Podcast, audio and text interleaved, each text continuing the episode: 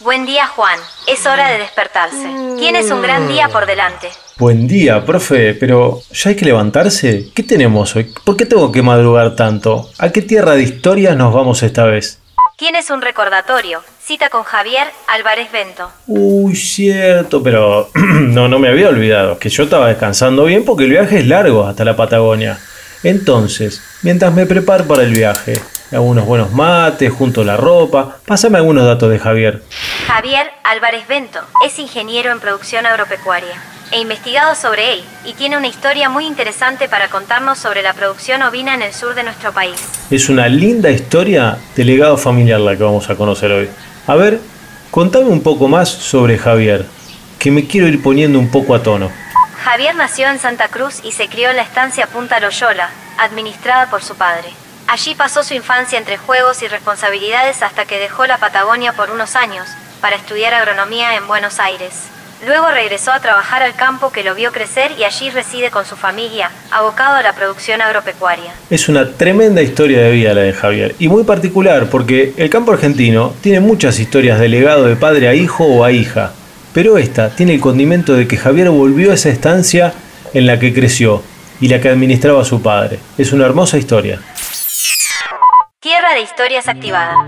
Bien, entonces Tierra de Historias ya está activada. Estamos listos para conocer a Javier Álvarez Bento, este joven productor de Santa Cruz que nos abre no solo las puertas de la estancia, sino también las de su corazón. Soy Juan Ignacio Martínez Doda y los invito a sumarse a esta nueva aventura. ¿Me acompañan? acompañan?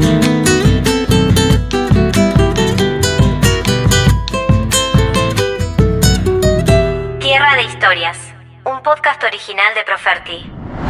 Javier querido, bienvenido a este espacio en el que queremos conocer un poco más a los jóvenes del campo argentino. Bueno, también diría yo a los jóvenes argentinos del campo, porque en algún momento quizás podemos entrevistar a alguno que ande por el mundo. En este ratito vamos a tratar de conocer un poco tu mirada, tus sensaciones sobre la actividad, lo que haces, a dónde lo haces. Queremos conocerte un poco como productor, pero también qué cosas te gustan, qué, qué te moviliza. Bueno, Javier, bienvenido de nuevo, gracias. Hola Juan, buen día, ¿cómo estás? Eh, sí, te fuiste bastante lejos a buscar un, joven, o buscaste uno de bastante de una punta del país, así que creo que va, va a estar muy bueno escuchar todo el programa completo para, para ver con el panorama que armaste. ¿Cómo es, cómo es trabajar por ahí, Javier, en, en la Patagonia? Eh, la Patagonia la verdad que es bastante particular. El otro día lo estaba pensando, eh, yo, yo salí de la Patagonia recién para irme a estudiar a los 18 años. Siempre había estado acá y la verdad que es bastante distinta. Y una vez que, que me voy haciendo más grande, que ando más y voy conociendo, la verdad que tiene unas particularidades bastante, somos bastante particulares los patagónicos y la Patagonia en sí. eh, requiere mucho, la verdad que mucha pasión de lo que uno está haciendo, eh, mucho amor a lo que se hace y la verdad que también tiene que ser bastante porfiado. Hay que ser bastante duro para, para, me- para meterle para adelante. Bueno, y en tu caso, vos eh, te criaste en una estancia, digamos, la historia tuya tiene la particularidad de que vos te criaste en una instancia, en una estancia, perdón, que administraba tu viejo, eh, naciste ahí, te criaste ahí con tus hermanos, todo, y después te fuiste a estudiar y después volviste y ahora sos administrador, administrador de esa misma estancia. ¿Qué cosas te acordás de, de pibito, de cuando eras chico, de estar ahí con la familia, con los hermanos, qué cosas hacían? Sí, bueno, viste, todo, toda nuestra niñez y toda nuestra historia familiar está muy ligada acá a este campo, porque fueron 40 años que, que administró mi viejo, y estuvo un, un poco en Chubut él y después vino para acá. Eh, él siendo de provincia de Buenos Aires, no era de la Patagonia. Así que la verdad que muchos los recuerdos de todos mis hermanos son medio los, los mismos, muy ligados a este campo, y era, la verdad que se mezclan muchas cosas, pero sí de viste, los fines de semana, o estar esperando la semana para ir al campo, para poder levantarte a la mañana y salir afuera a andar, a caminar, a, a ver los perros, los animales. Tenemos ahí un arroyito que hay, entonces era, viste, salir a caminar por el arroyo, como todos los chicos, viste, hacer arco y flecha y salir a buscar nidos de pájaro, perseguir pájaros, viste, hacer de todo un poco. Después mucho de, en todo el tiempo de invierno, de estar jugando en los galpones, jugar la escondida todo el fin de semana del invierno. Habían, en ese tiempo habían más familias en el campo. Y los fines de semana nos juntábamos capaz que 10 nenes. Nosotros éramos, somos seis hermanos, ponele que éramos cuatro más chicos y en otra casa habían dos y en otra casa habían dos más. Los del capataz, los del cocinero y juntabas 10, 12 chicos. ¿Sabes? Se armaba un revuelo los fines de semana que tenía mucha vida juvenil. ¿Y qué crees que te dejó esa infancia como, si querés, como aprendizaje, como cosa linda, estar en contacto con la naturaleza, con los animales, con bastantes libertades? Eh, la verdad que sí, fue una infancia, por ahí lo que hablamos con algunos amigos, las infancias de campo son muy distintas a los de la ciudad, por esa cuestión de que en el campo también tenés muchas libertades para hacer muchas cosas y también vas teniendo responsabilidades de chico. Entonces, viste, vos ya cuando empezás que ese animal es tuyo, que te gusta este animal, ya tenés la responsabilidad de ir a verlo, de ir a cuidarlo. O ya de todos chiquitos, viste, ya empezabas trabajando, haciendo trabajitos, cositas que te iban dando y vos estabas jugando a que hacías tal trabajo, viste, que te pedían. Yo soy el encargado de hacer tal cosa cuando hacen, qué sé yo, cuando están señalando, yo soy el que lleva el, el frasquito de remedio para alcanzárselos y pasa algo, ¿viste? Y estabas así. De juntar ramitas para hacer el asado. Claro, sos el mozo. O ibas a ayudar, ¿viste? A secar los platos del cocinero, que, ese tiempo cocinaba como para 50 personas y después ya con eso te daban, ¿viste? Una monedita todos los días. antes una moneda era, era, plata, ¿eh? Esas changuitas y viste que vas medio, medio jugando, medio haciéndote y a los yo pensaba a los 13, 14 años ya la verdad que eras medio un empleado importante del campo andaba, ¿viste? Ya teníamos. Después empezamos con el tema ¿viste? de andar a caballo, como a los 10 años, y ya a los 12, 13 años no te bajaba nadie de los caballos, todo el día a caballo. En esa estancia hay mucho movimiento. En ese tiempo se esquilaba en enero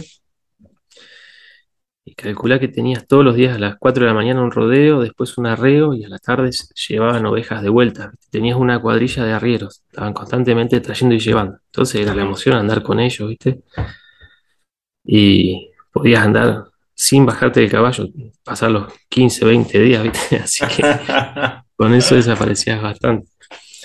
y con eso la verdad que yo, por ejemplo, siempre fui, me dicen mis viejos, muy independiente y tenía el pacto, si me iba bien en la escuela, después en el verano no me, me dejaban hacer lo que yo quería en el campo. Entonces, bueno, yo me iba ya como a los 12, 13 años, cuando los ovejeros se iban a los puestos, que se quedaban 10 días en los puestos, yo me podía ir con ellos. Me iba con mi rollito de pilcha y me iba con ellos para allá. Mm, una vez por semana ponerle que veía a mis viejos y nada más hacía vida de adulto, ¿viste? Entonces, la verdad, ahora sí, mira, red. Pero bueno, era lo que me, emocionaba en ese momento. Che, Javier, y después llegó un momento en el que tuviste que estudiar, o, decidiste estudiar, porque me imagino que, o quizás se planteó la situación de, che, estudio o me quedo laburando. No sé si esa, esa charla o esa cosa en tu cabeza se dio. Y decidiste estudiar agronomía. ¿Había un plan B? ¿Por qué agronomía? ¿Cómo fue eso? La verdad que fue media, media, no estuvo muy fácil mi decisión. Eh, me costó mucho ese, sigo estudiando o estudio o, sigo trabajando. Acá me pasaba en el sur, no había ninguna carrera que, que, sirva. Me quería dedicar al campo. No había ninguna carrera que más o menos sea para algo similar. Y irme cinco años, la verdad que se me hacía muy pesado. Me parecía muchísimo tiempo en su momento. Entonces, y el secundario estaba, la verdad que yo en el secundario la pasaba bien con mis amigos, pero después me aburría en la escuela terriblemente. Me costó mucho terminar el secundario, viste, los últimos dos años quería dejar. La verdad, no era ningún desafío el secundario para mí. Sí iba para andar con mis amigos y andar en banda, pero al momento de decir, uy, otra vez seguir estudiando. Pero bueno, no sé cómo me costó convencerme de, de irme a estudiar agronomía porque quería algo que sea para el campo. O sea, me di cuenta que quería vivir en el campo, quería seguir trabajando de esto, pero que necesitaba, para un buen laburo, iba a necesitar estudiar. Porque bueno, el campo tiene esto, son, tenés un par de laburos buenos y después el resto son muy, muy sacrificados, ¿viste? Hmm. Entonces, la experiencia la iba a hacer trabajando, o sea, trabajando solamente podía haber que te digo, lograr el trabajo que tengo ahora, pero iba a ser un apoyo muy grande haber estudiado. Así que la verdad que menos mal que me acuerdo de esa decisión la tomé solo subiendo un cerro, caminando, un día que andaba, pero renegando mal, porque yo en ese tiempo tenía como cinco perros en el campo y mataba mucho mis perros, ¿viste? Y unos caballos tenía. Y ese día el perro se fue corriendo una liebre y no venía. Y digo, al final, mirá, me voy a quedar sin estudiar por el perro este. Nada, me voy a estudiar. Esa decisión es profunda, en contacto con la naturaleza. Sí, sí. Viste esas cosas que te terminas de decidir por, por papá, decir, voy a basar mi vida en el perro este.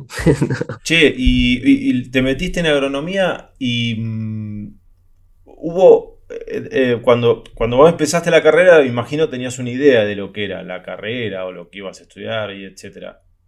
¿Te sorprendió o te sorprendieron cosas de la carrera, cosas que aprendiste? Dijiste, mira, la verdad que esto no sabía eh, que, estaba que, que estaba dentro de la carrera, qué cosas te sorprendieron. A mí con la carrera me pasó algo que yo estudié una carrera hermosa, estudié ingeniero en producción agropecuaria en la UCA.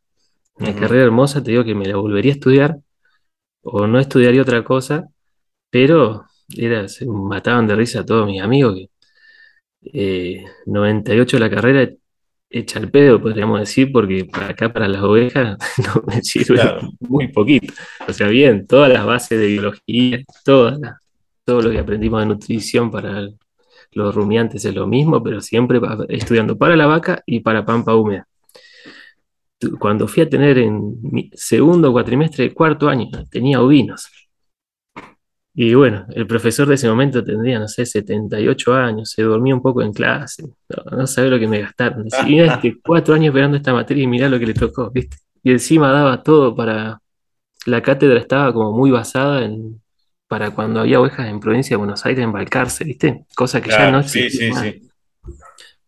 Así que bueno, me sirvió muchísimo la carrera, amplié mucho mi, cabeza, me aprendí muchísimo, pero bueno, para lo que fue volver a la Patagonia, medio que me, fui haciendo, o sea, me permitió darme las herramientas para yo poder estudiar solo otras cosas que fui buscando, ¿viste? Mm. Eh, todo lo que es el tema, acá nos basamos en pastizales naturales, que de eso la verdad que no se estudia en la agronomía clásica, y menos en este país que todo se basa en provincia, la pampa húmeda, ¿viste? Que es todo más sobre, más intensivo, sobre cultivos, sobre pasturas. ¿Y qué te acordás de tu primer eh, laburo, de tu primera experiencia laboral? Este podcast, esta charla está un poco destinada a que la escuchen otros jóvenes, otros que puedan estar arrancando. ¿Qué miedos, qué dudas, qué sensaciones tenías? Eh, ¿Alguna anécdota? No sé si el primer laburo ya fue ahí en la estancia Punta Loyola, que es esa que hablábamos que vos te criaste y que estaba tu viejo de administrador, etcétera, o hubo otro trabajo. Sí, eh, la verdad que me pasó así. Yo siempre, los veranos cuando volvía, seguía trabajando acá, trabajo específico, viste, esos tres meses que estaba, pero siempre fui laburando acá mismo, en la misma empresa.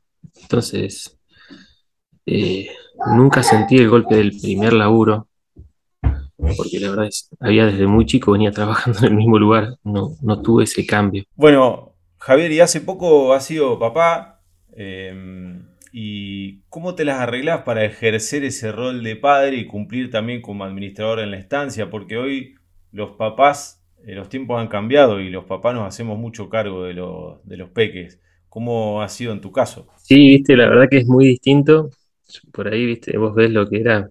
Antes un padre se iba un lunes y volvía un viernes. Y hoy, en, hoy es mucho más. No es así. Uno también es. A mí me costaría dejarla muchos días a mi nena sin verla. O sea, está con la madre, con mi esposa, pero pasar varios días lejos cuesta. Dentro de todo lo, lo bueno que tiene el campo es que tiene varias ventajas. Porque yo muchos días me voy con mi hija al campo. Si bien cumplió tres años el domingo pasado, pero, o sea, hay varias veces que yo por ahí voy al campo solamente a llevar mercadería y ver cómo están llevando alguna cosita o algunos días que son más tranquilos. Y la verdad que me voy con ella. Eh, llegamos, me ayuda a descargar la camioneta y, o sea, para recorrer el campo, ¿viste? Ella me anda cinco horas, anda con, en su sillita sentada conmigo, si se aburre mucho por ahí se mira unos dibujitos que tengo grabados en el celu. Pero el trabajo este me permite mucho eso, no es que yo me, en las ocho horas que estoy laburando, a veces la verdad que puede pasar cuatro con mi hija, ¿viste? Mm, Sí, Y bueno. ella anda a la naturaleza, le muestro, ¿viste? Cuando voy a ver animales, voy a recorrer campo, voy con ella. Si es en la camioneta, ¿viste? Y si no, no corro riesgo de encajarme ni nada de eso. Mm. Eh, te permite eso. Ahora estábamos en la esquila y me, me voy a mirar el galpón y ando con mi nena caballito, la verdad que controlando. No se debe ver muy serio, pero bueno. Che, Javier, y te quiero hacer algunas preguntas de laburar ahí en la Patagonia. Algo hablamos al principio, pero decime, ¿qué te entusiasma y qué te preocupa de la producción o, de producir en Patagonia? Es lo mismo. Yo, yo me fui a estudiar agronomía porque veía que teníamos un problema muy grande y que por ahí yo los administradores que conocía y de lo que hablábamos con mi viejo, nadie le estaba encontrando la solución, que es el tema de la desertificación, que la verdad es terrible y es muy fuerte. Acá es algo muy real, muy fuerte y lamentablemente cada vez se acelera más con el cambio climático y todo, y otros factores que se van largando. Eh, así que bueno, yo una de las cuestiones me, me fui a estudiar era para poder tener más armas para trabajar sobre ese tema. Eh, que me reentusiasma, me reentusiasma meterme en contra de eso, o sea, tratar de revertirlo, hacerlo. En el campo que trabajo eh, pudimos arrancar del 2017 un proyecto fuerte que estamos logrando muy buenos resultados, nos está empezando a ir muy bien. O sea, a nivel pre- predial pudimos cambiar del manejo tradicional a, a un pastoreo rotativo tipo normal, clásico, ¿viste? A lo que pudimos pasar un pastoreo rotativo, ya con eso, eh, se- en cuatro años que vamos, los resultados son muy buenos, muy alentadores, pero lo que me asusta, lo que más me preocupa es que la desertificación es un, fenómeno de, a gran escala, es regional. Yo puedo mejorar dentro de mi predio, pero si mi vecino y el vecino de él y el vecino de él no, no trabajan mejor y en realidad ya estamos en un momento que, que nos, nos va a pasar por arriba. Eh, lamentablemente es algo muy, muy tangible. Yo lo hablo con mis, tenemos un grupo CREA acá y lo hablo con los colegas míos. Y a algunos le digo, pasa que vos tenés, vos estás tranquilo porque tenés 50 años. 10 años te vas a poder jubilar acá. Yo tengo 33 y no me jubilo en la empresa que estoy. O sea, probablemente si sigue la desertificación a este este ritmo, yo voy a tener 45 años, voy a ser un, un profesional experto en ovinos en la Patagonia y capaz que no haya más Pero ovinos en sin la Patagonia. pasto. El pasto se va a terminar antes que llegue tu jubilación. Claro, ¿viste? O sea que es algo, yo igual hace mucho, mi, mi esposa también es muy nómade, ella no la ata la tierra, que es algo, a mí sí me ata mucho el lugar, pero como que hace mucho, la verdad que abrimos el paraguas un poco, de decir, che, miércoles, mirá que acá eh, es, pasa que cuesta mucho mentalmente porque todos los que amamos la tierra estamos preparados para no dejarla, ¿viste? Mm. O sea, todo te hace para que vos hagas para las generaciones que vienen y para el futuro. Eh, y acá lo intentás hacer, pero también tenés que ver que, uh, mirá, eh, si trazamos una línea de tendencia de los últimos 50 años, la producción viene así, bajadita con una pendiente. Eh, tracémosla 20 años para adelante, a ver en- hasta dónde baja. Y bueno, ¿qué vamos a hacer en, en 15 años con esa producción? ¿Nos da para vivir, para mantener este nivel de, este nivel de vida o podemos tomar una decisión y mudarnos, irnos? Decir, bueno, levantar la producción acá y ponerla en otro lado, o qué hacemos. Pero bueno, es algo que me preocupa y, por ejemplo, en el último año lo hemos discutido mucho familiarmente, incluso con mis jefes, con los dueños del campo, yo les planteo este tema, vamos, ¿qué hacemos? Porque miren, no podemos quedarnos. O sea, estamos haciendo todo bien dentro de la empresa, pero capaz que también nos lleva a puesto. Guarda. Che, Javi, ¿y mm, cómo están para conseguir gente para laburar en el campo? Yo sé que, ah, eh, porque entrevisto permanentemente productores de distintos lugares del país, es un tema, es una falencia, porque si bien hay un movimiento de jóvenes que están incorporándose al campo, imagino que por ahí puede ser más difícil por allá. Bueno, ¿cómo lo están viviendo ustedes? Eh, acá, bueno, la verdad que era todo un desafío, más o menos en realidad.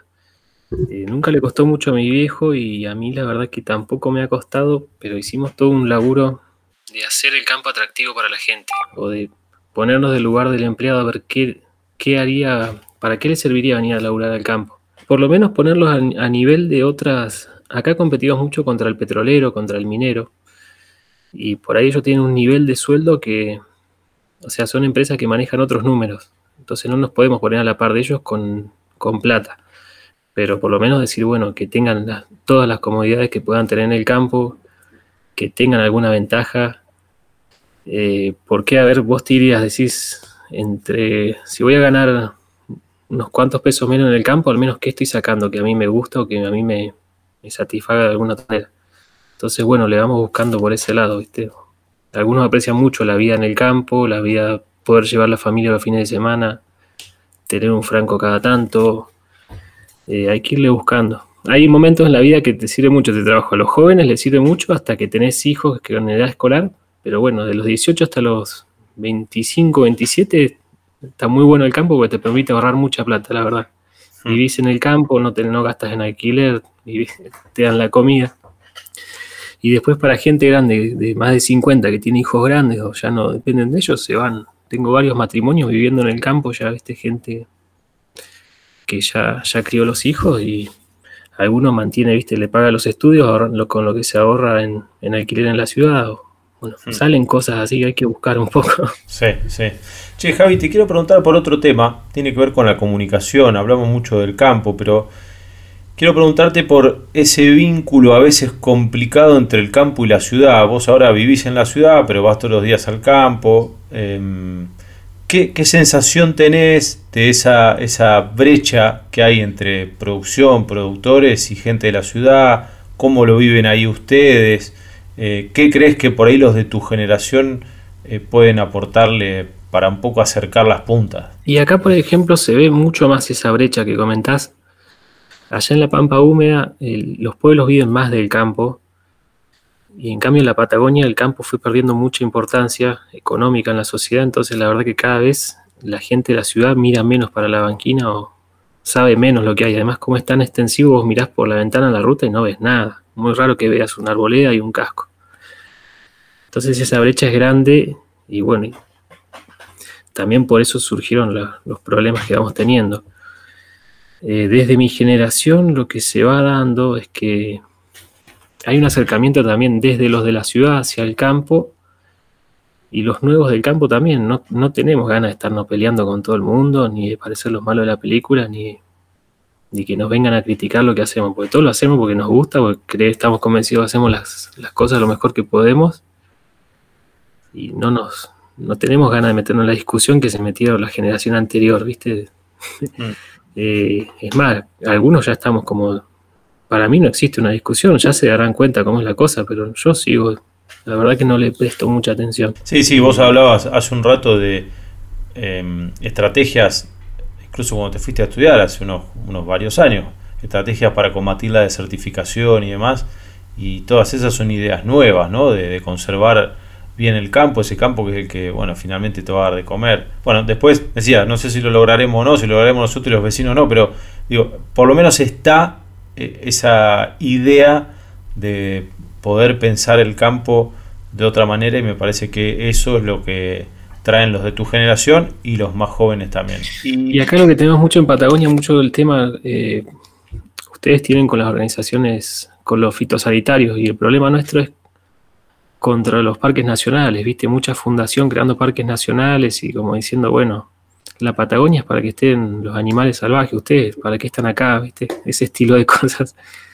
Que bueno, si te engranas en eso, la verdad que te amargas la vida, entonces sigo por otro lado y bueno, eh, intentando sumar por lo- con lo que podemos. Che, Javier, como para ir desandando ya, bajando la cuesta para terminar esta linda charla, este buen viaje que nos has permitido hacer, quiero hacerte lo que llamamos las preguntas fuera del surco. En tu caso podría ser fuera del corral o fuera del galpón de esquila, si querés, para hacerlo más atinada la metáfora.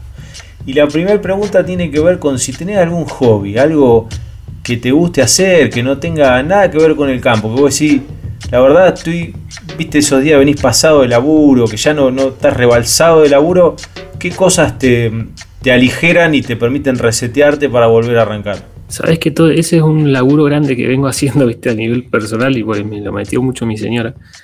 Eh, desconectarme, porque yo toda mi pasión era el campo y era pasear. Si no estaba trabajando, salía a caminar por el campo, a mirar esto, lo otro, y me gustaba mucho. Y ahora empecé a buscar cosas para poder desconectar completamente. Y arranqué, mira, arranqué el año pasado yoga. No, medio en la pandemia arranqué yoga, que está muy bueno. Eh, te redesconectás y físicamente me hace muy bien. Y después, la verdad que le vengo buscando la, vuelta a ese tema, tengo que agregar más, porque es el, el laburo que estoy, pero sí le meto a, intento hacer cosas que no tengan nada que ver con nada. En un momento que andaba, la verdad, que muy mal, con muy pasado rosca, me puse a estudiar chino. Ah. Con una aplicación del celular, no sabes, era nada que ver, pero me colgaba hasta la una y media, dos de la mañana, yo que a las 11 estoy cabeceando, ¿viste? Me hacía re bien, descansaba, dormías como un bebé después, la desenchufada que te pegabas. Qué bueno, muy bueno. Che, y bueno, me imagino, no sé si, si lees libros, si has tenido tiempo para leer libros, si ¿Querés recomendar algún libro que hayas leído alguna vez? Fui mejor lector hace unos cuantos años y últimamente estoy muy... Y está difícil encontrar el tiempo para, un libro. ¿Y alguna serie, una película? Y series, la verdad que desde que tuve Netflix, Vikingo es algo que ya voy viendo cuatro veces. Eso está muy bueno como serie para mirar. Algo muy distinto que te desconecta. Sí. Y no, sería la, de las mejores series que he visto es esa. El resto está para seguir mirando algo. ¿Y algún deporte que hayas hecho o que te guste ver? No, ahora la verdad que deporte estoy bastante mal.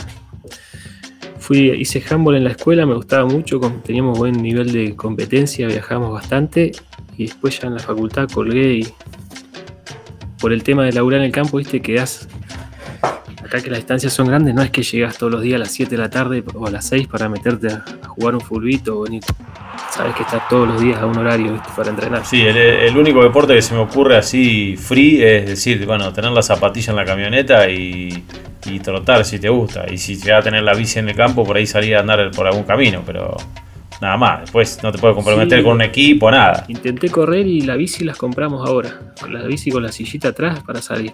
Así que eso le damos. Ahora cuando mejoren los días, ¿viste? Ya empezamos a salir y es la, la idea, hacerle bici. Che, y como cierre, te quiero preguntar por tu sueño vinculado al campo, a lo que estás haciendo hoy, cuando mirás a futuro. ¿Qué cosa te, te imaginás? ¿Cómo te imaginás vos de acá, si querés 5, 10 años, haciendo qué? O por lo menos, porque a veces, viste, expectativa y realidad, la expectativa y después la realidad te la baja de un ondazo, pero por lo menos, ¿con qué te gustaría hacer? Después la realidad a veces, como hablamos al principio, viste, si se puede o no, pero ¿qué te gustaría vos? Eh, la verdad, eh, mira, sí, viste, son... Los sueños te van cambiando y después con el tiempo los puedes ir viendo que son más factibles o más, más logrables o si, o si lo que vos soñabas la verdad que estaba completamente fuera de tus manos, que es lo que me viene pasando a mí pero bueno, eh, me gustaría estar en 10 años seguir laburando con animales, si puedo con ovejas, y seguir o sea, vinculado a la actividad y seguir laburando con animales, que es lo que me gusta. no le pedimos mucho más. Está bien, está bien, está bueno. Bueno, Javier, gracias por este viaje imaginario que nos permitiste hasta allá, hasta la Patagonia, y para conocerte a vos también y lo que haces y lo que te gusta. Así que gracias por el tiempo. Bueno, Juan, muchas gracias y esperemos que, salga bien y disculpa las, la demora y la dificultad que fuimos teniendo. Gran abrazo, Javier. Igualmente.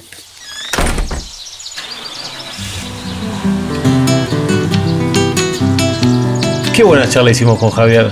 Qué placer escuchar historias tan emotivas de jóvenes que eligen la ruralidad como un estilo de vida. Y en este caso, la vida de Javier Álvarez Bento.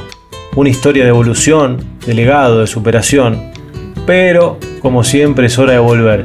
Y desde la Patagonia tenemos un largo camino a casa. Ok, episodio terminado. Puedes escucharnos en Spotify o en tus plataformas preferidas. Y a vos, te esperamos en la siguiente aventura con más jóvenes protagonistas del campo argentino 4.0.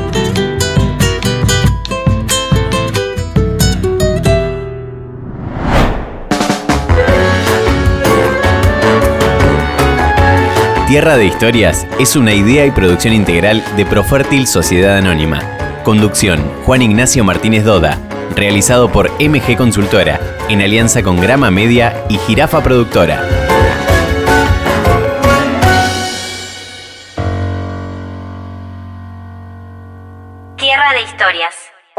Original de Proferti.